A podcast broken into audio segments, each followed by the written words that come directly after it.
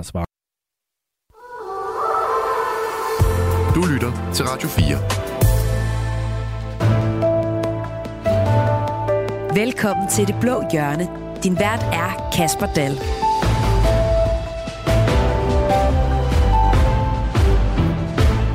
Det er lige præcis kun en uge siden, vi sendte den seneste udgave af Det Blå Hjørne, og pludselig så ser dansk politik jo helt anderledes ud. Moderaterne de har smidt endnu et medlem ud af deres folketingsgruppe, og regeringen har samtidig lavet en bindende aftale med en anden løsgænger, nemlig den tidligere medlem af Moderaterne, Jon Steffensen. Og så har Venstres nye konge og kronprinsesse Truslund Poulsen og Stephanie Lose hævet to nye løver ind i ministerkontorerne og smidt to andre ud. Der har nemlig været ministerrokade. Så hvordan påvirker de her mange ændringer regeringen og Blå Blok? Det skal vi se nærmere på i dag. Velkommen til Det Blå Hjørne. Du lytter til Radio 4. Og med mig i dag har jeg selvfølgelig tre borgerlige politikere. Michael Ostrup Jensen, velkommen til. Jo, tak. Du er Venstres udenrigsordfører.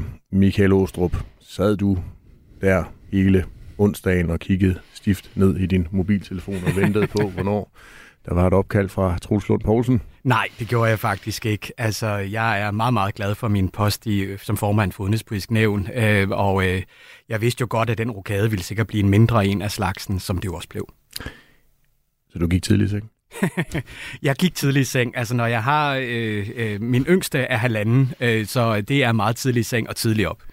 Michael Ostrup, gik du også tidligt i seng, da der var landsmødefest i weekenden, hvor der skulle vælges ny høvding og høvdinginde? Øh, det gjorde jeg faktisk også, fordi oh. nu skal, lyder det helt kedeligt, fordi mine to ældste børn, som jeg deler med min ekskone, øh, skulle jeg så også passe. Så øh, det var den helt store familieweekend, men jeg deltog selvfølgelig i landsmødet, og der var jo en ufattelig god stemning. Altså det mener jeg faktisk, der var. Det var et uh, rekordhøjt uh, antal deltagere. Jeg tror, det var 1500. Der var i hvert fald fyldt totalt op, øhm, og, uh, og alle havde en forsigtig optimisme i forhold til fremtiden. I var utrolig glade for at komme hjem med Jacob Ellemann, eller hvad? Nej, en forsigtig optimisme i forhold til, at nu kan vi forhåbentligvis lægge alt det um, trummerum, der var kommet. Og, og det, jeg mener med det ord trummerum, det var jo at lige meget, hvad Jakob sagde. Øh, så blev det forkert øh, øh, modtaget, det blev øh, fejllæst, det blev alt muligt andet. Så det, han kunne ikke gøre rigtigt til sidst. Øh, og, og derfor så håber jeg og tror jeg på, at det her det er en ny start for vores parti. Nick Simmermann, velkommen til. Tak. Nick, du er Dansk Folkepartis øh, erhvervs- og beskæftigelsesordfører, men du er også øh, jeres transportordfører. Du har jo faktisk øh, brugt de seneste dage på nogle forhandlinger om en ny flyafgift. Og her til formiddag, der kunne jeg læse på Ritzau-rullen, at Dansk Folkeparti med Nick Zimmermann i spidsen har meldt sig ud af de her forhandlinger, og du er citeret for at sige, at du lige så godt kunne have forhandlet med en kontorstol. Ja. Hvordan forhandler man med en kontorstol? Ja, det er i virkeligheden et godt spørgsmål, men altså det plejer jo som regel at være sådan, i hvert fald øh, på Christiansborg, at når man mødes til nogle forhandlinger, så ser man, om ikke man kan læne sig en lille smule ind til hinanden, og om ikke, at man alle sammen kan give og tage lidt. Og det har slet ikke været det, der har gjort sig gældende i det her forløb. Altså vi er blevet præsenteret for en aftale, som man har indgået blandt regeringspartier, og den kunne vi sådan set stemme for eller lade være. Det var ikke det helt store, man var parat til at rykke sig på. Og jeg synes jo egentlig i øh, virkeligheden, at vores krav eller vores emner sådan set var meget færre. Altså generelt set så er de jyske lufthavne er jo meget bekymret, fordi de står til at miste omkring 9% af deres indrigsflyvninger, hvis det er, at den her øh, afgift bliver indført. Der havde vi en bekymring for, hvordan vi vil kompensere de her arbejdspladser, så de bliver i Jylland. Så havde vi også en bekymring i forhold til, at ældresagen har været ude at kritisere det her markant, siger, at man skubber de ældre mennesker foran sig, så det lyder som om, at det er en social afgift, det her. Og endelig så kan man sige, at alle parterne inden for flybranchen er jo Øh, absolut ikke lige frem tilfreds med, at det er den her måde, som afgiften den skal fungere på. De kunne sådan set hellere tænke sig, at man indkaldt til nogle forhandlinger generelt om, hvordan man kan skifte øh, over til en mere grøn omstilling i forhold til hele flysektoren, hvor, hvor parterne inden for branchen var inviteret med ind. Så det var nogle af de bekymringer, vi havde med til mødet, og man kan sige, helt fra start af forløbet, der har det bare været fuldstændig afværfet fra regeringen. Men Nick Zimmermann, nu nævnte du lige selv ældresagen. Altså i, den her, øh, i det her udspil fra regeringen omkring en ny flyafgift, så skal langt overvejende del af det proveny, man får ind fra afgiften, jo bruges på at hæve ældrechecken med mange tusind kroner. Hvordan kan Dansk Folkeparti ikke være med til det? Altså jeg synes jo, når man kigger rundt på landets kommuner, så kan man jo virkelig se det svigt, som regeringen har, har udsat vores ældre borgere for. Altså jeg ved ikke om ældreministeren, om hun bare Men sidder Nick Simon, man svigter I ikke også de ældre ved ikke at ville være med til at forhøje deres ældrecheck med mange tusind kroner om året?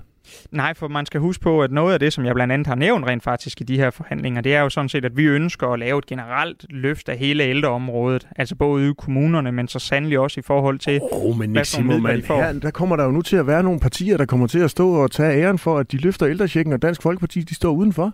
Jeg tror ikke, der er en eneste ældre medborger rundt i hele Danmark, der mener, at det her det medfører et løft af ældreområdet. Hvis man virkelig er interesseret i det, så skulle man nok Ej, ringe til men- Dansk Folkeparti. Men, men Nick Zimmermann, de ældre, der modtager ældrechecken, kommer til at få flere tusind kroner ind på bankkontoen om året. Når nu den her aftale, den med flertalsregeringen bliver stemt igennem, så kan det være, der kommer flere partier med. Men den kommer jo igennem.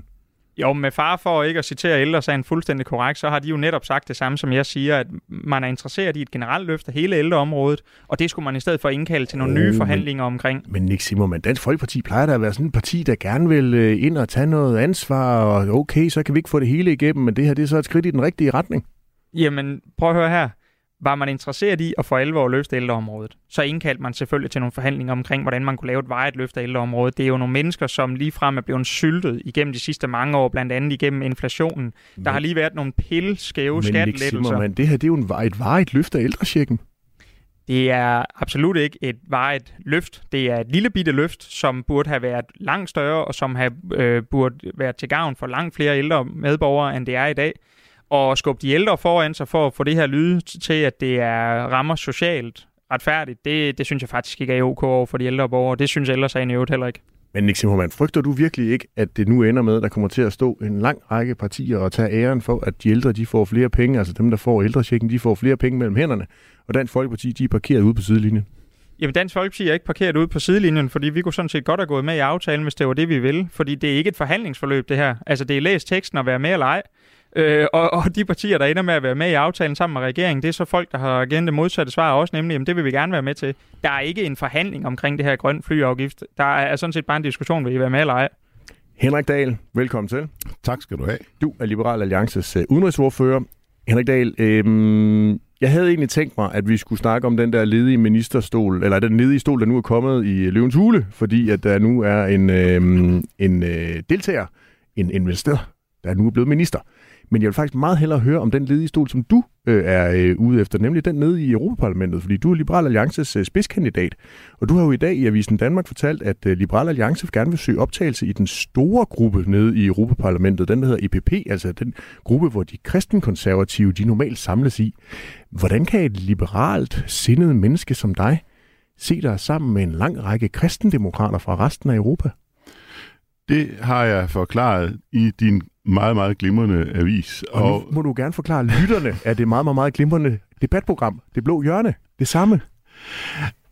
Det er jo et borgerligt, et, et, et borgerligt valgforbund, hvor Donald Tusks øh, liberale parti øh, også sidder i, og hvor der sidder sådan nogle centrum-højre partier, som Moderaterne for eksempel. Og der er det jo for os noget med at lægge nogle plusser og minuser sammen. Og noget, der giver plus, det er nærhedsprincippet, det er afbiokratisering. Det er spørgsmålet om, hvor, hvor bredt øh, EU skal være, hvis man kan sige det sådan. Og det, det, der kan vi godt lide øh, den øh, tilgang, som EPP har. Men Henrik Dahl, var du ikke lokket lidt af måske at komme over i den gruppe, hvor Danmarks Liberale Parti, Venstre, din kollega ved, her i, ved siden af i studiet, Michael Åstrup Jensens øh, gode kolleger fra partiet Venstre, de sidder nemlig i Renew Europe.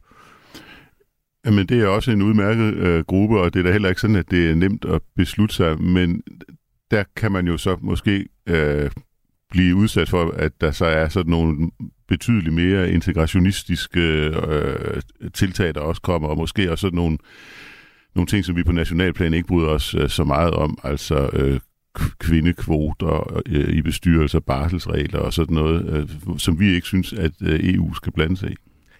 Henrik Dahl, frygter du egentlig ikke, at du bliver mere konservativ og mindre liberal, når du nu kommer ned til Bruxelles og skal omgås alle de her kristenkonservative? Nej, altså jeg har siddet i Folketinget i ni år for Liberale Alliance, og, og øh, har på den måde fået sådan en ret stor indflydelse på, hvor partiet egentlig står politisk. Så det, det øh, Du er vant til at omgås både nogen fra Dansk Folkeparti og konservative og dem. Jamen altså, jeg er jo vant til borgerligt samarbejde, og, bo- og borgerligt samarbejde, det kender man jo fra Danmark, og jeg ser for mig, at det her handler også om borgerligt samarbejde. Jeg er utrolig glad for, at I alle tre er med i dagens udgave af Det Blå Hjørne. I dag der skal vi jo øh, dykke ned i øh, noget, som handler rigtig meget om øh, partiet Moderaterne. Og bare lige for god ordens skyld til lytterne derude, så vil jeg lige sige, at vi selvfølgelig har spurgt Moderaterne, om de havde lyst til at være med i dag. Men der var ingen af partiets, øh, fra partiets øh, folketingsgruppe, der havde mulighed for at øh, stille op. Til dig, der lytter med, du kan selvfølgelig blande dig i øh, dagens debatter. Det gør du som sædvanligt ved at sende os en sms. Send den afsted til 1424. Radio 4. Ikke så forudsigelig. Ja, for mens at øh, mere end en million danskere sad og så en øh, landsholdsfodboldkamp fredag aften i øh, sidste uge, så kom det jo lige pludselig frem, at folketingsmedlem Mike Villa Fonseca fra Moderaterne ikke længere er en del af partiet. Han lever nemlig ikke op til partiets såkaldte Code of Conduct, fordi han er kæreste med en 15-årig pige. Noget, der ikke er ulovligt, men som har skabt stærke reaktioner, fordi det går over manges moralske grænse. Mike Fonseca han meddelte samtidig, at han også går på sygeoverlov, fordi han citat har fået det røde kort fra sin læge, som han siger. Men det er mildest talt kritisabelt, mener lysgænger Lars Bøje Mathisen, den tidligere formand for Nyborgerlig, som også selv har prøvet at sidde med en møjsag. Prøv lige at lytte med, hvad han sagde til øh, Radio 4 tirsdag morgen. Han er jo den seneste i en række af andre folketingsmedlemmer, som når de får en eller anden sag i medierne, så, øh, så, så prøver de at dække sig lidt af med, med, med, med en sygemelding. Altså, det vi aldrig nogensinde har gået ude i den, ude i den virkelige verden. Det er en hån mod, mod befolkningen, at vi har fuldstændig andre regler inde i folketingssalen, end, end resten af arbejdsmarkedet har. Og når man så har nogle meget, meget, meget fordelagtige regler, som vi har inde i Folketinget, øh, så, så, så skal man virkelig værne om at, at være, være taknemmelig for, at man har de, de regler, så skal man ikke udnytte dem øh, strategisk og spændagtigt ved at sige, uha, jamen, så tager jeg lige tre uger, hvor jeg ikke snakker med medierne, fordi jeg har en dårlig sag. Altså, mm. det, det er en hård mod, mod arbejdsmarkedet, som, hvor folk bliver kastet rundt i, i jobprøvning og jobcenter. Folk kan ikke bare blive væk fra deres arbejde, fordi de har en, en dårlig sag. Altså. Ja, reglerne er sådan, at folketingsmedlemmer skal dokumentere årsagen til deres sygeoverlov over for deres egne gruppeformænd, der så skal vurdere og godkende dokumentationen. Men der var et smuthul for løsgængere, som ikke skulle vise lægeerklæring til nogen. Det blev partierne i Folketinget så onsdag enige om at ændre, så også løsgængere fremover skal fremvise en lægeerklæring til Folketingets formand for at kunne gå på sygeoverlov. Nick Zimmermann, bare helt kort, altså det er jo ikke første gang, at et folketingsmedlem sygemelder sig oven i sådan en shitstorm. Jeg kan nævne Nasser Carter og Morten Østergaard. Altså er det for let Ja, det har helt klart været for let, og det var faktisk også derfor, at det var på Dansk Folkeparti's foranledning, at, at vi øh, ligesom lagde op til med, i samarbejde med de andre partier, at vi var nødt til at få ændret det her. Fordi vi sagde jo sådan set, at når ikke at der var en gruppeformand, der kunne godkende en sygdom, så mente vi sådan set, at så måtte det jo være Søren Gade som folketingsformand i sidste ende, der måtte gøre noget ved det her. Og ellers så måtte det selvfølgelig være sådan, at på lige fod med alle andre, så skal han selvfølgelig komme med en eller anden dokumentation for hans sygdom.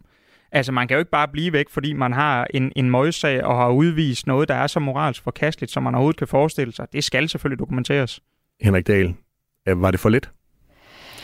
Ja, altså jeg vil citere Bob Dylan, som siger, to live outside the law, you must be honest. Altså man skal være ærlig, hvis man laver reglerne selv. Og det skal man jo, fordi ellers så bevæger vi os for langt væk fra, hvad øh, mennesker, der ikke har sådan et privilegeret job, som vi har, kan få til at give mening. Michael Ostrup Jensen, ved jeres nye ændring af reglerne her, altså at selv løsgængere, de nu også skal levere en øh, lægeerklæring den her gang så til Folketingets formand, vil det forandre noget? Det ærlige svar er, det tror jeg ikke. Altså, jeg er rigtig glad for, at Søren Gade som folketingsformand tog det her alvorligt og lavede reglerne om, for selvfølgelig skal der ikke være skævhed øh, i det i forhold til, om du er løsgænger kontra øh, medlem af et politisk parti. Men, men lad os være ærlige. Altså, det er jo ikke fordi, øh, at øh, vi som folketingsmedlemmer øh, er, er underlagte nogle forskellige strikse øh, arbejdsmarkedsregler. Øh, øh, burde vi det? Jamen, det kan man diskutere. Øh, det er jo sådan, at vi er ikke i job. Altså, vi er valgt til et embede. Øh, vi, øh, det er demokrati. Øh, og jeg er tit nogle gange uenig med, hvad, hvad der bliver valgt ind eller ej, men det er jo det fine ved demokrati. Det kan jo laves om igen, øh, når der kommer valg. Øh, og derfor så lad os nu skære den helt ind til benet. Altså, der er jo ikke noget, nogen steder i hverken grundloven eller andre steder, som kræver, øh, at eks-folketingsmedlem skal gøre dit eller dat. Men så er det gode jo, at så kan eks-folketingsmedlem jo stemmes ud igen, når ja. der så er valg. Så kan vælgerne sige, jamen ved du hvad, vi synes faktisk, du gjorde det rigtig dårligt, eller du lavede ikke noget, og så stemmer man personen ud. Så det er jo ikke et normalt øh, 7-4 job, øh, vi har. Henrik Dahl, vil det forandre noget? Men der tror jeg, Michael har ret. Altså, i, i realiteten kommer det ikke til at forandre særlig meget. Men jeg markerede før for egentlig at sige noget, der lægger sig i forlængelse af det, Michael siger. Altså, for, for at skære det helt ind til benet, så skal man jo huske, at vi har ikke en overenskomst. Øh, og det betyder jo, at man har metodefrihed til, hvordan man vil løfte opgaven, og vi har ikke nogen, vi har hverken en nedre eller en øvre arbejdstid, øh, og øh, ja, det er, sådan, det er sådan vilkårene er, og det skal man selvfølgelig være ærlig at sige. Nick Zimmermann, tror du, det kommer til at ændre noget? Nej, det tror jeg sådan set overhovedet ikke, og det er jo i virkeligheden også en af de problemer, der er. Og jeg synes også, at det har været så pinligt at se på, hvordan Moderaternes folketingsgruppe har opført sig igennem det her. Altså, jeg synes simpelthen, apropos for at citere en, jeg ikke plejer at citere, men det har godt nok virket som en klovnebus det sidste stykke tid. Det har været så pinligt at se, hvordan at det har været. Og det, som øh, Fonseca han har udvist, det er jo moralsk forkastelighed. Men at se, hvordan Moderaternes folketingsgruppe opfører sig på baggrund af det, det synes jeg er frygtelig pinligt at være vidne til. Jamen lad os prøve at dykke lidt ned i det, så Nick Zimmermann han kan få lov til at uddybe, hvorfor han synes, det er frygteligt pinligt. Fordi øh, dagen efter at nyheden om, at Mike Fonseca øh, øh, gik på sygeoverlov, der skrev øh, Moderaternes politiske ordfører Monika Rubin et slagkraftigt opslag på øh, sociale medier. Der stod blandt andet, og jeg citerer, jeg sætter stor pris på, at Lars Lykke var så klar i mailet i går aftes, da han sagde, at der selvfølgelig ikke er plads til sådan en person i vores parti. Jeg mener helt ærligt øh, slet ikke, at der burde være plads til ham i Folketinget. Henrik Dahl, bør der være plads til en Mike Fonseca i Folketinget? Jamen det er jo i sidste instans noget, vælgerne de afgør, og før vi når til den sidste instans, kommer vi til den næst sidste instans, og det er jo det parti, som man er medlem af, som jo har nogle regler. Det man jo kan sige, altså nu snakker vi jo om før, at, at vi ikke har nogen overenskomst, men man, man er jo underlagt et eller andet begreb om det, man kalder dekorum. Og hvad dekorum helt nøjagtigt er, det er jo lidt svært at svare på, men det er man jo også, når man er politimand eller skolelærer eller præst eller sådan et eller andet. Og selvom det ikke har sådan en skarp grænse, så er dekorum jo, at man på en eller anden måde skal opføre sig med den værdighed, som, som ens stilling ligesom lægger op til. Og alle, der er medlem af Folketinget, alle, der er ministre, og alle, der, der har sådan et job, hvor der er et dekorumkrav, de skal jo selvfølgelig overveje det her dekorumkrav. Det er jo noget, der, der flytter sig øh, med, med, med tiden. Og jeg tror også, det er lidt forskelligt fra parti til parti. Det er lidt forskelligt, hvilken alder man har og sådan noget. Men, men til syvende og sidst er der jo bare et dekorumkrav. Michael Åstrup, skal der være plads til Mike Fonseca i Folketinget? Jamen altså, det bestemmer vælgerne. Altså, det, det kan jeg ikke se, jeg som et folketingsmedlem fra et andet parti skal beslutte, at han ikke kan. Altså, øh, grundlovssikret har han jo retten. Øh, han er blevet valgt, øh, godt nok på, kunne jeg forstå, et meget lavt personligt stemmetal, men han er jo blevet valgt ind via et parti. Ja, han fik 505 personlige stemmer. Så, så det øh, er jo ikke hans eget mandat, kan man sige. Så det er jo partiet Moderaterne, som har besluttet øh, at stille ham op, øh, og så har han så fået det her øh, folkelige mandat. Men, og, og der, skal, der skal, kan, vi, kan vi jo ikke beslutte, øh, at øh, nu skal han øh, smides ud eller noget andet, når han ikke er dømt for noget som helst. Øh, hvis han så bliver dømt, øh, jamen så er det jo en ny situation, øh, og så må vi jo tage det op til overvejelse, og derfor er det jo spændende at se. Jeg kan forstå, at han er blevet politianmeldt, øh, og, og derfor må vi jo se, om der så kommer en dom. Nick Zimmermann, din tidligere partiformand, Pia Kærsgaard, også tidligere formand for Folketinget, hun siger jo, som vi også hører her fra både Henrik Dahl og Michael Ostrup Jensen, at det må være op til vælgerne, hvorvidt Mike Fonseca han ja. kan fortsætte i, i Folketinget. Er du enig med øh, Pia Kærsgaard? Jeg er altid enig med Pia Kjærsgaard, og det samme er ah, den her sag. Zimmermann. det er for nemt. den, er, den, er, den er god nok. Uh, hun, er jo, hun er jo årsagen til at blive politisk aktiv i sin tid, så selvfølgelig er jeg enig med Pia også i den her sammenhæng. Men altså prøv at, jeg mener også, at pilen den peger ind mod Lykke selv. Altså, det her, det er jo virkelig den klovnebus, som, som der var nogen, der råbte, det ville blive, og det har det jo bare vist sig at være. Altså, det har øh, manden, der stod og sagde, at nu var det endelig tid til, at der kom nogle almindelige mennesker ind i Folketinget, og det her det vil være en gruppe, der ville repræsentere danskerne, øh, som man aldrig havde set danskerne repræsenteret før. Det har så vist sig at være en gruppe af øh, plattenslager og øh, folk, der går i seng med 15-årige piger, og hvad ved jeg. Det har godt nok været pinligt. Men altså Henrik Dahl, vælgerne skal have lov til at træffe den beslutning. Det betyder jo så, Mike Fonseca, han er valgt øh, de næste øh, tre år det er først muligvis om tre år, at vælgerne kan tage stilling til det. Skal man så bare kunne sidde og øh, ind i Folketinget og være løsgænger der? Jamen altså, sådan er reglerne, og sådan har det også været i tidligere øh, valgperioder, og øhm, altså, jeg, jeg kan ikke rigtig se, at der er flertal for at lave de helt almene regler om. Jeg synes, det har været lidt mærkeligt, at der har været så mange løsgængere, fordi den første valgperiode, jeg sad fra, fra 15 til 19, var der selvfølgelig også nogen, men på et tidspunkt i den anden valgperiode, jeg sad der fra 19 til 22, der var der så mange løsgængere, at de kunne have lavet et valgforbund, og så kunne de have fået en mand i hvert folketingsudvalg, fordi det kræver otte.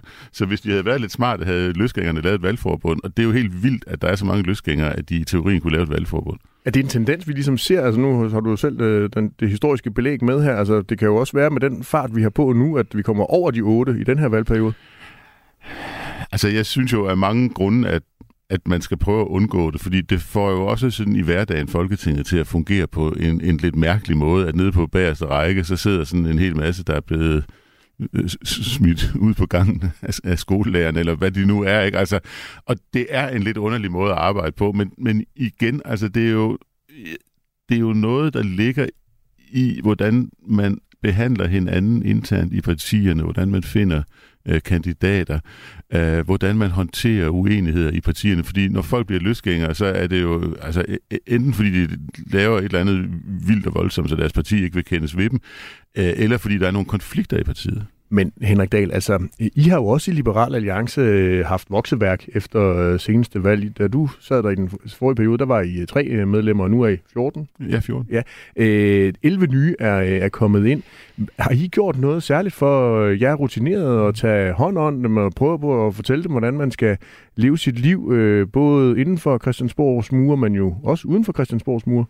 Jamen, det har vi da, fordi øhm, vi fik jo 11 nye ind, og, og Carsten Bak havde siddet i Folketinget før, og så fik vi 10 ind uden erfaring. Og den første ting, man, man kan sige, er, altså man skal selvfølgelig se sig grundigt for, når man, øhm, når man finder sine kandidater. Det, det, og det har vi gjort, fordi at, at det har vi i fortiden øh, ikke synes, vi var dygtige nok til, og så har vi strammet os. Øh, altså sådan nogle typer som dig slap fornemt igennem. Ja, lige præcis. Ikke? Ja. Det var alt, alt for nemt at komme ind, ikke? Og, og, og, så, og, og, og så tænker man, at det skal ikke gentage sig, og, og så øh, har vi været omhyggelige med at finde nogen.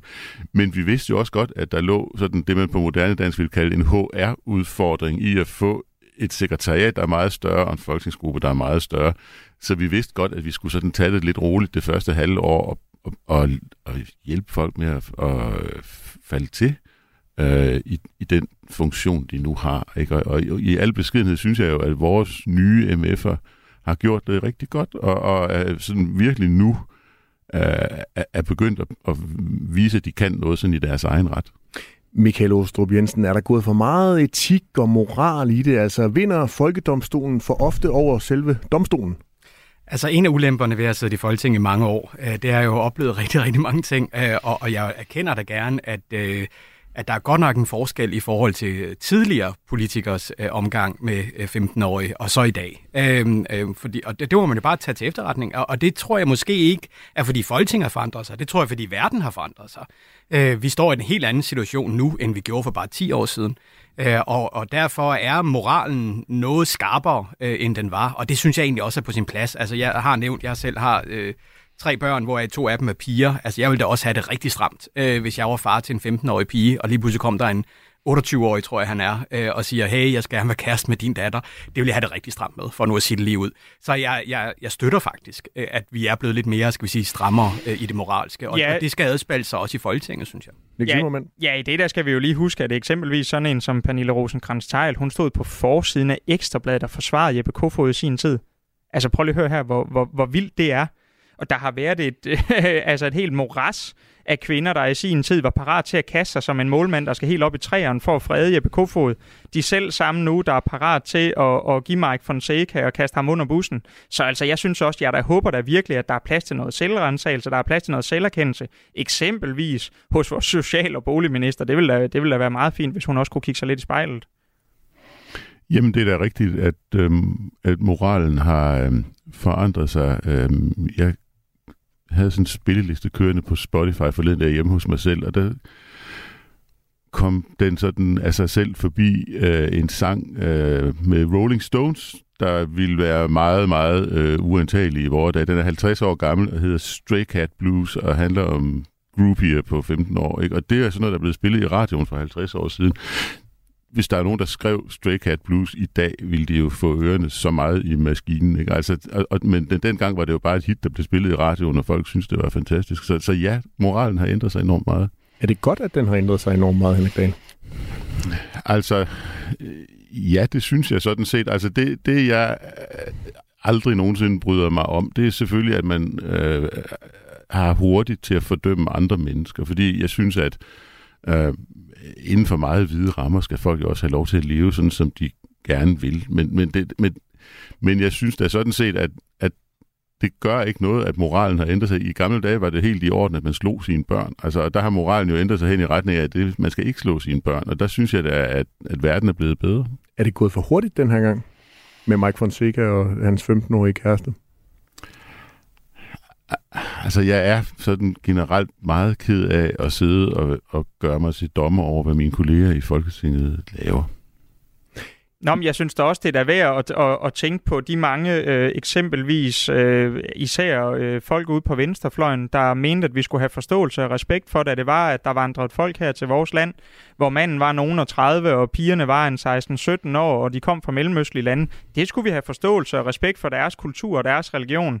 Det er de selv samme kvinder, der nu sidder som et eller andet hylekor. Nu var det Mike Fonseca, der har været sammen med en 15 år. Jeg synes, det er moralsk forkasteligt. Det synes jeg dengang. Det synes jeg i dag. Jeg synes, det er men, decideret ulækkert, og jeg tager afstand fra det. Men, men jeg synes, der er behov for noget selvrensagelse, noget, øh, og, og kigge sig selv i spejlet og sige, den moral og etik, jeg havde i sin tid, da det var, at det var muslimske piger, der gik ud over, hvorfor har jeg ikke den i dag, når det er en dansk pige, der går ud over? Men lytterne kan jo selv google nu, hvis de sidder i nærheden af en computer eller et andet apparat, der kan google. Øh, omkring 1980, jeg tror det var i 1980 eller 79, der øh, stemte Folketinget om at forbyde børneporno. Og der var 22 MF'er, som stemte imod at forbyde børneporno. Og det er altså under 50 år siden, at, at, at det var et, et acceptabelt synspunkt at sidde i Folketinget og sige, ej, hvad skal jeg stemme øh, om børneporno? Jeg tror sørme, jeg stemmer imod at forbyde det. Ja, det er da også ulækkert og, og, og, og en af dem var øh, det store venstrefløjs KFA Preben William, som jo man i dag synes er øh, altså sådan på en eller anden måde et eller andet fyrtårn for venstrefløj, men, men Preben William han stemte altså imod at forbyde børneporno uden at han blev øh, levende begravet af, af offentligheden. Ikke? Altså, så det understreger jo bare, hvor meget den offentlige moral har ændret sig på en 40-50 år. Nå, men det er da også, det er da også varmelt og ulækkert. Altså, det, det er da totalt varmelt og ulækkert at tænke på, at man i sin tid har siddet og stemt for sådan noget. Jeg siger bare, at jeg håber, at der er plads, hvad enten at det var, at man forsvarede de ægteskaber, der var indgået med folk fra Mellemøsten, mellem en pige, et barn og en grænvoksen, ulækker mand, som man gør nu. Og jeg håber, er sådan en som for eksempel Pernille rosenkrantz teil der jo lige fremstillet sig på forsiden af Ekstrabladet for at forsvare Jeppe Kofod, at hun har tænkt sig at kigge sig selv i spejl, at hun har tænkt sig at lave noget selvrensagelse. Lige inden der går for meget venstrefløjs-bashing i den her i det blå hjørne, vi skal nok tage det i det røde hjørne, men her i det blå hjørne, så vil jeg bare lige øh, informere lytterne om, at øh, jeg havde glædet mig utrolig meget til at læse alle de helt sikkert brandhammerne gode sms'er op, som I har sendt ind på øh, 1424. Men vi har simpelthen nogle øh, tekniske udfordringer med at få det øh, ind i studiet. Det bliver der arbejdet på øh, højtryk øh, på, men det er derfor, vi ikke lige har nogle sms'er med i, i dagens udgave indtil videre. Nick Zimmermann, du nævnte den der klovnebus, som Moderaterne jo har fået som øh, øgenavn. Ja. Rasmus Lund Nielsen fra Moderaterne, han erkender, at det er gået for stærkt med rekrutteringen af medlemmerne, efter at tre af hans partifælder har måttet forlade regeringspartiet på under et år. Øhm, vi har jo ikke set problemer i Danmarksdemokraterne. Vi har heller ikke set problemer i Liberal Alliance, som vi øh, har været inde på tidligere. Altså, Nick Simmermann, du blev valgt ind ved sidste valg. Ja. Kiggede Dansk Folkeparti også dig grundigt efter i sømmene for at finde ud af, om du havde skeletter i skabet? Ja, det må du spørge nogle andre, om de har gjort. Men altså, nu skal jeg jo måske lige bare lige sige for, for en god ordens skyld, at jeg har været medlem af partiet i over halvdelen af mit liv. Øh, og det er til trods for, at jeg kun er 29. Altså, jeg har været DF og hjertet øh, nærmest siden jeg kunne kravle og kunne gå. Så øh, de fleste af dem, der er i og omkring partiet, de, øh, de har kendt mig altid øh, og kender både det, der er øh, nævnelsesværdigt, og det, der måske ikke er nævnelsesværdigt. Men ikke Simon, man, selvom man har været DF'er i hjertet, eller er DF'er i hjertet, og været det det meste af sit voksne liv, så kan man jo stadigvæk godt have skeletter i skabet.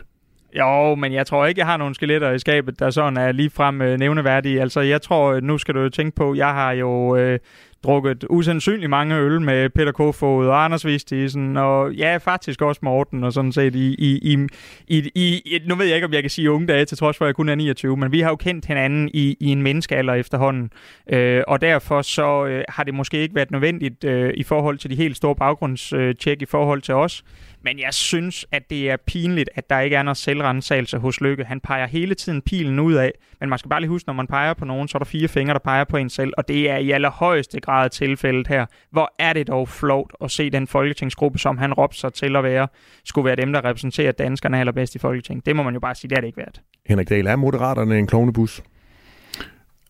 Selvom det er hårdt at sige, ja, der har været for mange skæver øh, i deres rekruttering af, af folketingsmedlemmer. Øh, der har jo også været sager, du ikke har nævnt, øh, som er sådan nogle bobler øh, med at blive kritiseret hårdt i advokatdævnet og så videre, så videre. Så, så, altså, Eller en Christian Klarsgaard, der også blev øh, valgt ind, ham der var såkaldt serieværksætter, succesfuld serieværksætter fra det nordjyske, som så viser sig ikke at være så jo, altså, succesfuld. Altså, præcis, altså folk, der har sådan nogle altså virkelig uheldige sager, og, og, og øh, og der kan nævnes det, mange det, flere. Det, det var hårdt, da Lars Trier Mogensen han genopfriskede udtrykket klovnebus, men jeg synes ikke, det var for hårdt.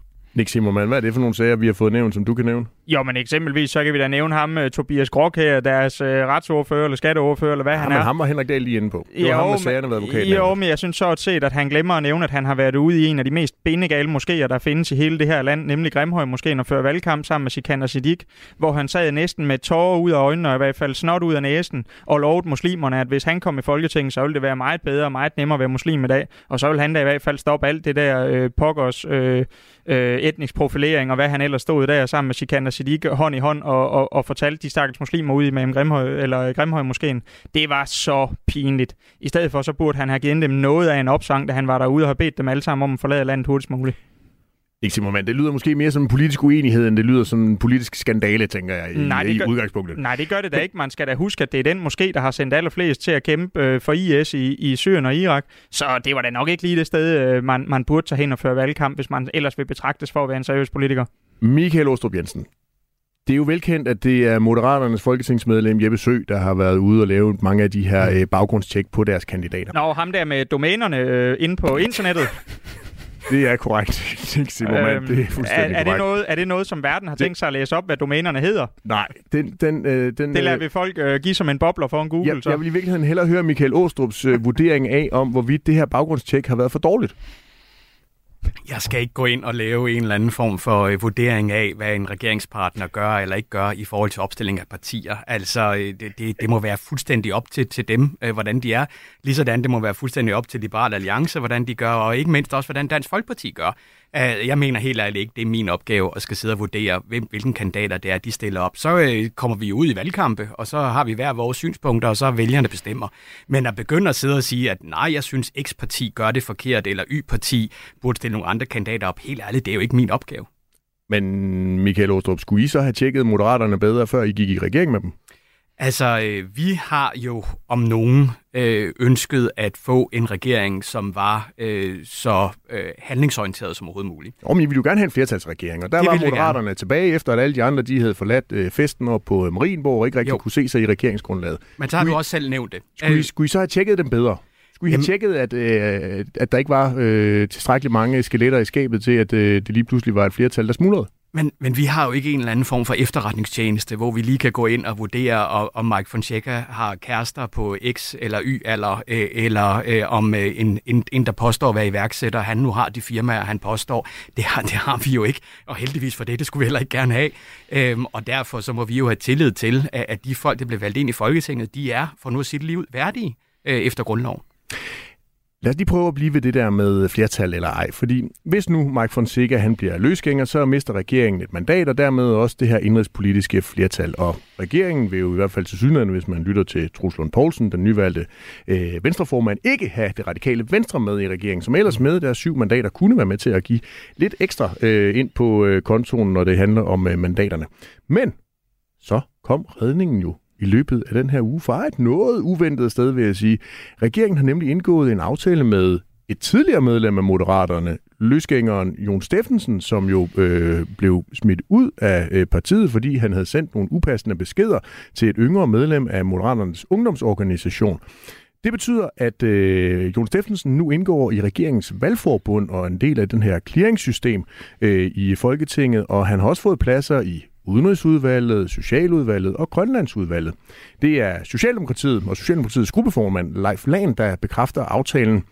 Om aftalen, der øh, siger øh, Jon Steffensen, jeg gik til valg på en regering hen over midten, det står jeg ved. Det betyder så, at jeg ikke kommer til at vælte regeringen. Det betyder selvfølgelig også, at jeg stemmer sammen med regeringen i de fleste ting. Nick Zimmermann, er Jon Steffensen de facto tilbage i øh, regeringspartierne? Nå, men det er da klart, at regeringen har jo lukket ham ind i varmen igen, da de, da de fandt ud af, at de ikke kunne være ham. Og det er jo igen Lars Lykke, øh, der viser sit værd øh, som, som den banjo-spiller, han nu engang er. Altså, det er jo ufatteligt, hvordan den mand, han formår. Altså, som jeg plejer at sige, Mette Frederiksen, hun er jo statsminister i Lars Lykkes regering. Fordi det er jo ham, der sidder og trækker i trådene. Det ser vi jo gang på gang på gang. Og nu var der så lige en, der var røget ud af klovnebussen, som der så alligevel lige var et sæde til, og så inviterer man da bare ham ind i varmen igen. Det er så pinligt. Henrik Dahl, er det pinligt altså for regeringspartierne, at Jon Steffensen han nu de facto er tilbage i øh, flertallet? Jeg synes, vi alle sammen har et ansvar for at forebygge politikerlede og jeg synes ikke, at det her gør noget godt for at forebygge politikerdød. Men er det så øh, SVM-regeringen, der jo har ragt hånden ud til Jon Steffensen og budt ham tilbage i, i varmen, eller er det Jon Steffensen, der har sagt ja til den her øh, aftale, som er med til at puste til politikerleden i din optik? Jamen, der er jo ikke én part, der er værre. Jeg synes bare, at vi alle sammen skal tænke os om, fordi hver gang vi gør et eller andet øh, åndssvagt, øh, som egner sig til at stå på forsiden af en formiddagsavis, ikke, så, så tænker folk jo, at at hele Christiansborg er en flok spader og idioter. Der, der er jo nogen her, der har taget initiativet, og vi må forstå, at det ikke er Jon Steffensen, men at det er øh, Socialdemokratiets gruppeformand, Leif Lahn, der nok har fået en besked ja, lidt højere op fra systemet. Han er blevet prikket på skulderen af en eller anden. Jamen altså, uden en vis portion kynisme kommer man ingen vegne i, i politik, men det her, det er virkelig kynisk.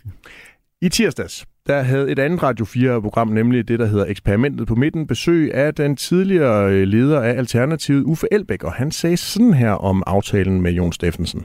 Det paradoxale er jo, at øh, hvad har Jon fået for det? Altså, pludselig kan han øh, faktisk stå i en meget central position og få indflydelse på, hvad, hvad der skal, skal stemmes igennem i forhold til eksempelvis kulturområdet. Altså, han er jo egentlig blevet øh, smidt ud nærmest, ikke? Øh, og nu pludselig så øh, bliver han meget interessant for regeringen, ikke? Øh, og det, det er jeg meget spændt på, hvad, hvad det er, han har fået ved at love troskab over for regeringen. Det ved vi jo ikke noget om.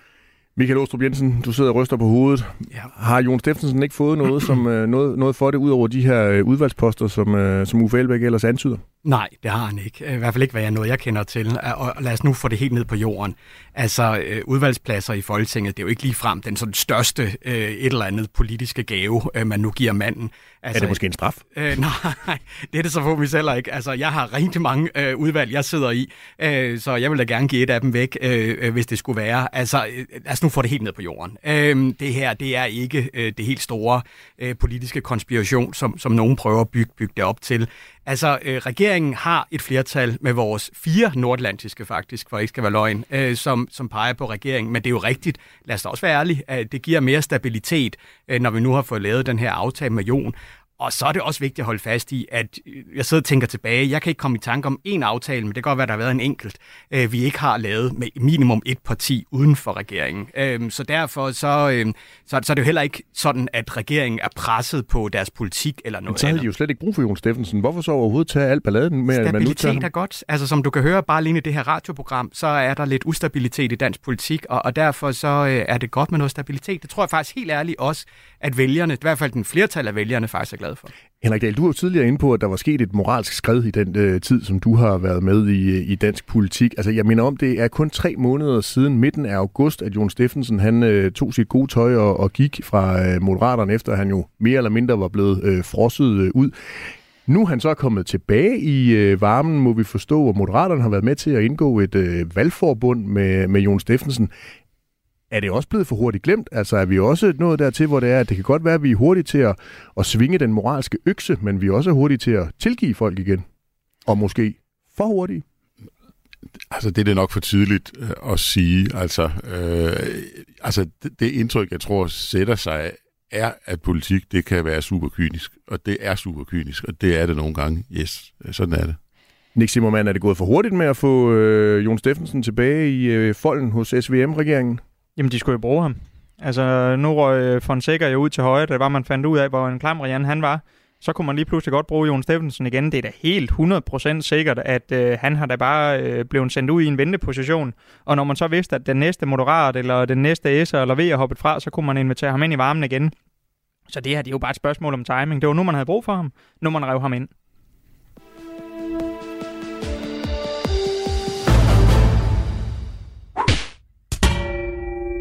Ja, hvis du skulle være i tvivl, så er det det blå hjørne, du lytter til i dag med Venstres Michael Ostrup Jensen, Dansk Folkepartis Nick Zimmermann og Liberal Alliances Henrik Dahl. Som jinglen den indikerer, så er det blevet tid til vores faste indslag i programmet, nemlig uddelingen af de blå mærker. Det her, vi lader politikerne sende et kærligt, men bestemt blåt mærke i retning af en kollega i et af centrum-højre-partierne. Nick Zimmermann, hvem øh, skal have dit blå mærke i den her uge? Det må ikke være en kontorstol. jeg skal prøve at holde mig væk fra det så. Jamen, det skal være en, som jeg sådan set har synes øh, har fortjent det her blå mærke i, i en rumtid, og nu er der så endelig mulighed for at uddele det, og det er Lars Løkke Rasmussen. Øhm, der er flere forskellige ting at give det blå mærke øh, for, så jeg vil sådan set prøve at ramme dem lidt op øh, hen, ad, hen ad vejen. Først og fremmest, så synes jeg... Gør det gerne lidt hurtigt, Nick Zimmermann. Naturligvis, men der er jo så meget at nævne. Jeg skal også lige kunne nå det hele.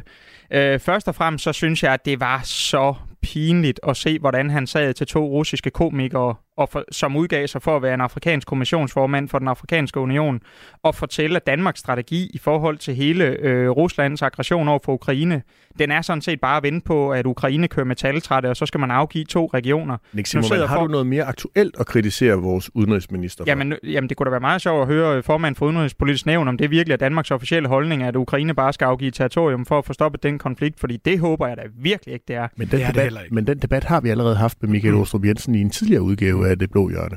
Okay, men så øh, det nyeste eksempel, jeg sådan set synes, vi kan nævne, det er jo netop lige præcis Lars Lykkes klovnebus. Manden, der seriøst står og fortæller danskerne, at nu kommer den folketingsgruppe ind, der på bedste parti i Folketinget repræsenterer danskerne, som vi er. Og så er det et parti, der består af slyngler, øh, moralsk forkastelige mennesker og folk, der lyver sig til, øh, hvad hedder det, øh, karriere, de overhovedet ikke har haft. Det har været pinligt. Henrik Dahl, hvem skal have dit blå mærke i den her uge? Det synes jeg, øh, Mia Wagner skal have for at være rigtig respektløs over for sine forgænger som minister. Hvordan var hun respektløs i går? Jamen, hun siger jo bare, at det er en god dag for mig, og det er en dårlig dag for dig. Og øh, sådan taler vi ikke til hinanden i Folketinget. Nej, det var pinligt. Det var en øh, hurtig omgang i dansk politik. Der er allerede blot mærke til øh, Mia Wagner efter øh, lige knap 24 timer på posten. Michael Åstrup, det kan du jo så tage med til den nyslåede minister næste gang I samles i Venstres øh, gruppeværelse. Hvem skal have dit blå mærke denne uge, Michael Åstrup? Jamen det synes jeg faktisk, Inger Støjberg skal have. Øh, fordi hun havde jo landsmøde øh, øh, weekenden før vi havde landsmøde, og der havde hun jo inviteret Søren Søndergaard øh, fra øh, Landbruget øh, til sig, fordi hun jo ønskede at sende det klare signal, at øh, Danmarksdemokraterne på forhånd ikke ønsker at indgå i en forhandling i forhold til en CO2-afgift. Og, øh, og der synes jeg jo i hvert fald, det backfired fuldstændig, fordi det, som Søren Søndergaard siger på vegne af hele landbruget, det er, ændre den beslutning. Altså prøv at indgå, fordi selvom vi har desværre et rødt flertal i Folketinget, så ønsker han øh, og landbruget jo, at så mange blå partier som muligt indgår i en forhandling, sådan at vi kan være med til at sikre og fremtidssikre vores landbrug. Du lytter til Radio 4. Måske fordi du er en af dem, der rent faktisk har lyst til at høre noget nyt. Radio 4. Ikke så forudsigeligt. Han har ændret sit navn på Instagram. Nu er det ikke længere Traktor Troels, men Troels Lund Poulsen, der står i spidsen for Venstre. Tak for, for valget, og en meget, meget stor tak for den tillid, som I har vist mig ved at vælge mig som øh, Venstres formand. Det er på alle måder meget overvældende. Ja, potentialet er stort, for målingerne ligger så lavt, at Venstre lige nu hos vælgerne er på størrelse med lige omkring enhedslisten. Og i går, der var der så ministerrokade, og blandt de nye store dyr på den borgerlige savanne, der spottede Truslund Poulsen en vaskeægte løv inde, nemlig iværksætter Mia Wagner, som nu skal være minister for digitalisering og ligestilling. Jeg står her netop, fordi jeg tror på den her regering, og jeg tror på Troels Lund, og jeg tror på Stefanie Loses projekt, og vi har haft nogle gode snakke, og jeg synes jo i den grad, at begge har vist, at de kan tage et rigtig stort ansvar, og det er også det, der har gjort, at jeg melder mig på holdet, fordi jeg vil gerne være med til at løfte det ansvar. Ja, også en god ven af programmet her, nemlig Venstres tidligere politiske ordfører Morten Dalin. Han blev forfremmet, så han nu kan skrive kirkeminister og minister for byer og landdistrikter og nordisk samarbejde på sit CV. Nu er det ikke engang løgn det her. Jeg havde én ting på programmet i dag, og det var babysvømning. Men det blev jeg så nødt til at skubbe, fordi jeg skulle så ind og hilse på hendes majestæt øh, dronningen. Michael Ostrup Jensen, er det et stærkere Venstre nu, end det var for en uge siden? Ja, det synes jeg faktisk. Øhm, fordi det er altid godt som ny formand og, og så lige ryste posen øh, og få nogle folk ind, øh, som, øh, som har noget god energi. Øhm, og selvfølgelig, altså vi vil gerne have endnu flere ministerposter, og det tror jeg er tydeligt for enhver. Vi vil også gerne have stærkere ministerposter øh, end det, vi har. Øh, men ud fra de givende forudsætninger, jamen, så synes jeg faktisk, det er et stærkere hold. Øh, Mia Wagner øh, kender jeg kun af, af omtale, men det er også rigtig positiv omtale. Øh, hun øh, står for mange øh, som en rigtig, rigtig stærk erhvervskvinde. Øh, det synes jeg kun er godt at få noget frisk pust udefra. Øh, og, og Morten, som du selv er inde på, øh, er jo om nogen øh, en, en dreven øh, retoriker, øh, og jeg tror, han bliver den helt gode. Ud fra, at han jo kommer til at få et på papiret meget lille ministerium, men en meget, meget vigtig opgave, nemlig at sikre balance mellem land og by, for eksempel. Henrik Dahl, Berlingskes øh, chefredaktør Tom Jensen, han skriver i en leder i går, at Venstre nu står stærkere i SVM-regeringen. Er du enig i det? Nej, det er jeg sådan set ikke. Altså, øhm, jeg, jeg kan jo godt lide Venstre, og jeg kan godt lide, at Venstre er at Danmarks ældste parti og alt det, som Venstre har gjort. Men når det så er sagt, så er Venstre jo bare i en svær proces, som vi også har været igennem i mit parti, som er at lave nu siger jeg noget, jeg ikke må sige for Jarl Kort, du er lave turnaround, altså at vende om på tingene. Altså, det er bare svært at lave et turnaround, og det det tager tid, og, og der er mange sådan ærgelser undervejs, og, og Venstre er jo i den der proces med at lave det der turnaround, og det er de ikke færdige med. Øh, og, og de bliver jo heller ikke færdige øh, med det af at lave en lille ministerrokade. Men er det så ikke en meget god idé i turnarounden at få nogle friske kræfter med på holdet, få Stephanie Lose ind, få Mia Wagner ind? Altså, jo, i princippet, altså det, det er jo altid, øh, det, at få nogle nye, stærke kræfter ind, som giver mening, det skal man tænke over. Men nu synes jeg, at du spurgte mig til, om, om der vil komme et resultat sådan ret hurtigt. Øh, jeg spurgte egentlig bare, om de stod stærkere efter rokaden. Jamen, det kan jeg ikke se. Altså, det kan, det kan de godt komme til. Altså, det, kan, det, det synes jeg er, er for tidligt at, at bedømme, men, men fordi jeg selv har været i samme situation, hvor man skulle lave rigtig, rigtig mange ting om, og der var også nogle K3'ere i vores parti, som skulle udbedres, og det er jo sandt. Altså, så ved jeg bare, at sådan noget tager tid. Det er et kæmpe arbejde. Nick Simmermann, ser du et stærkere venstre i dag end i går? Jeg synes i hvert fald, at det bliver rigtig spændende at føle øh, Troels Lund øh, som formand. Jeg tror, der var sket det med, med Ellemann også, som, som Michael nævner, at han var simpelthen kommet ind i, i et sted i, øh, i Venstre, hvor at uanset hvad pokker den mand han meldte ud, så blev det taget negativt ned, til trods for, at det faktisk af og til var positivt. Men det er også klart, at han kom også ind i en rigtig svær periode, fordi han har stået igennem hele valgkampen og lovet danskerne, at lige præcis det, som han øh, havde lovet dem, det var lige præcis det, der ikke kom til at ske i Dansk Folkeparti har vi faktisk en form for forståelse for, at Venstre gik med i regeringen, fordi alternativt, det havde jo været langt værre. Altså det havde jo netop været, at Mette Frederiksen, hun skulle have lavet hendes flertal med øh, fjollepartier som alternativt og enhedslisten. Og det kan man jo så bare spørge sig selv, hvad havde Danmark i virkeligheden fået ud af det? Så hellere øh, klovnebussen end fjollepartierne? Altså jeg tror i hvert fald, øh, jeg har og Dansk Folkeparti har generelt en bred forståelse for, hvorfor Venstre gjorde, som de gjorde. Man kan jo så diskutere, om man skulle have meldt sig bombastisk ud og så hårdt ud, som man gjorde igennem valgkampen. Det tror jeg ikke er mig, der skal gøre mig til dommer over det. Det tror jeg er øh, fint, at man har en vurdering af over i Venstre, om det var den rigtige linje at ligge. Men da, om der er forståelse for, at Venstre gjorde, som de gjorde, ja, det er der helt sikkert. Michael Åstrup, der er jo så også to fyrede parti mm fælder, som I nu skal tage godt imod, når de vender tilbage til gruppeværelset. Det er den tidligere digitalisering- og ligestillingsminister Marie Bjerre og øh, den tidligere kirkeminister og alt muligt andet godt fra havet, Louise mm. Jacques Elholm. Øhm, de var begge to tydeligt berørte i går og kede af at miste deres øh, ministerposter. Hvordan vil I tage imod dem, når de kommer tilbage i Folketingsgruppen? Altså, øh, den eneste fordel, der er ved at være en mindre folketingsgruppe, som vi er nu, det er, at vi har masser af ordførerskaber. Øhm, og, øh, og derfor så er jeg stensikker på, og det er jeg virkelig, øh, at øh, både Marie og Louise skal nok få nogle rigtig, rigtig gode og stærke poster. Øh, de er begge to øh, rigtig, rigtig gode politikere, øh, drevne politikere. Øh, så, så bare vent og se. Øh, man kommer til at høre fra dem også i fremtiden. Michael Åstrup, du er for eksempel færøordfører, grønlandsordfører, udenrigsordfører, ja. udviklingsordfører. Er der et af de ordførerskaber, du gerne vil dele ud til dine øh, nyslået folketings... Det må man jo vente og se, men jeg kan godt afsløre, at øh, jeg er rigtig, rigtig glad for at være udenrigsordfører. Øh, og, øh, men er der ikke et af dem, du gerne vil af med? Øh, nej, jeg er jo glad for alle de ordførerskaber, jeg får tildelt, øh, men øh, det er jo ikke nogen hemmelighed, at, øh, at hele det udenrigspolitiske, og for den skyld hele sammenhold i kongeriget, det er faktisk noget, der ligger mit hjerte meget nær. Det er faktisk de ordførerposter, jeg helst vil have. Men, men Michael Ostrup, du sagde jo lige for meget få sekunder siden, at der var masser af ordførerskaber, og I gerne skulle dele ud af dem, ja. og de ville ikke komme til at kede sig. Altså, hvad for et af dem? Der er fire. Jamen, det er al- alt for mange. Jamen altså, vi må vente og se, øh, hvordan det ender, og, og jeg er stensikker på, at øh, vi nok skal finde nogle rigtig gode ordførerskaber til dem. Det nye navn, Mia Wagner her, var altså det, der fik øh, mest opmærksomhed i går. Men Truslund Poulsen, han øh, bliver jo altså også over i øh, Forsvarsministeriet. Han er altså både forsvarsminister, vicestatsminister og formand for øh, det billige håndværkertilbud Venstre. Øhm, det var nogle poster, som ifølge Jakob Ellemann øh, var meget svære at have på en og samme tid, og derfor så flyttede han jo over i økonomiministeriet. Det meddelte han efter kun at have været tilbage en, en tre ugers tid tilbage i, i august. Henrik Dahl, Altså, er det en fejl at Truls Lund Poulsen, at han nu bliver siddende som forsvarsminister? Med de to andre kasketter? Det synes jeg, det er meget svært at svare på, fordi øh, det er jo i politik, som mange andre steder, at, at lysten jo også lidt øh, driver værket. Og så vidt jeg ved, er Troels Lund Poulsen rigtig glad for at være forsvarsminister. Og det, at man går glad på arbejde, det ved vi jo alle sammen fra vores arbejdsliv. Det har jo også en effekt på, hvor hårdt vi synes, det er. Men Michael Åstrup Jensen, hvordan kan det være, at øh, uh, Truls Poulsen han skal kunne klare de her tre uh, kasketter, når nu Jakob Ellemann han ikke kunne? Jamen, jeg er jo enig med Henrik. Altså, det handler også om, hvor er det, at øh, så at sige, lysten også er. Hvor er det, interessen er.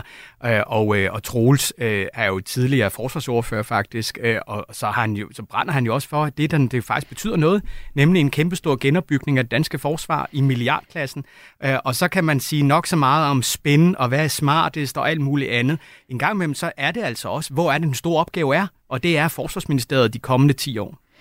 Jeg vil gerne sige noget oprigtigt pænt om Troels her, og det er, at jeg var øh, beskæftigelsesordfører, da han var beskæftigelsesminister, og han skulle forhandle en kæmpe, kæmpe stor øh, reform af øh, hele beskæftigelsessystemet på plads. Meget, meget kompliceret stof, og Troels, han er, han er altså chokerende dygtig til at sætte sig ind i, i indviklet stof og holde gang i sådan nogle forhandlinger.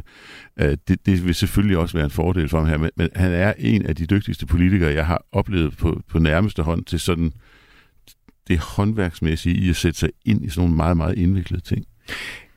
Jeg vil godt lige prøve at vende noget øh, semantik, fordi inden Ellemann han øh, trådte tilbage, så lagde han jo vægt på, at Venstre var et liberalt borgerligt parti, og at den rækkefølge altså betød noget.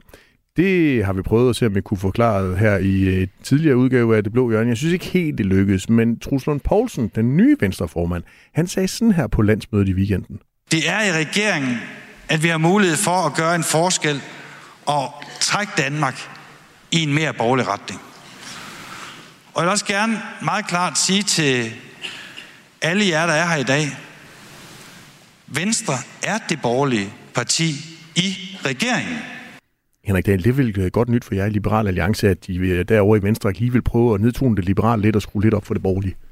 Så står I som de rene liberale politikere i, øh, og det rene liberale parti i dansk politik. Jamen, prøv at høre, jeg, jeg, jeg tror altså, de har lavet en eller anden fejl i Venstres kommunikationsafdeling eller sådan et eller andet. Jeg kan huske en periode, hvor Socialdemokratiet fandt ud af, at de skulle hedde Socialdemokraterne, og så skulle de tilbage og hedde Socialdemokratiet, og der var ingen mennesker, der forstod en djævel af, hvorfor de skulle skifte navn osv. Og jeg tror, det er noget, der minder om det, der er gået galt her. Altså, der er jo ikke nogen normale mennesker, der kan forklare forskellen på borgerlig, liberal og liberalt borgerlig. Altså, Venstre er Venstre, som er et konservativt parti med nogle liberale islet. Så skal de holde fast i deres gamle slogan i Venstre om, at de er Danmarks liberale parti?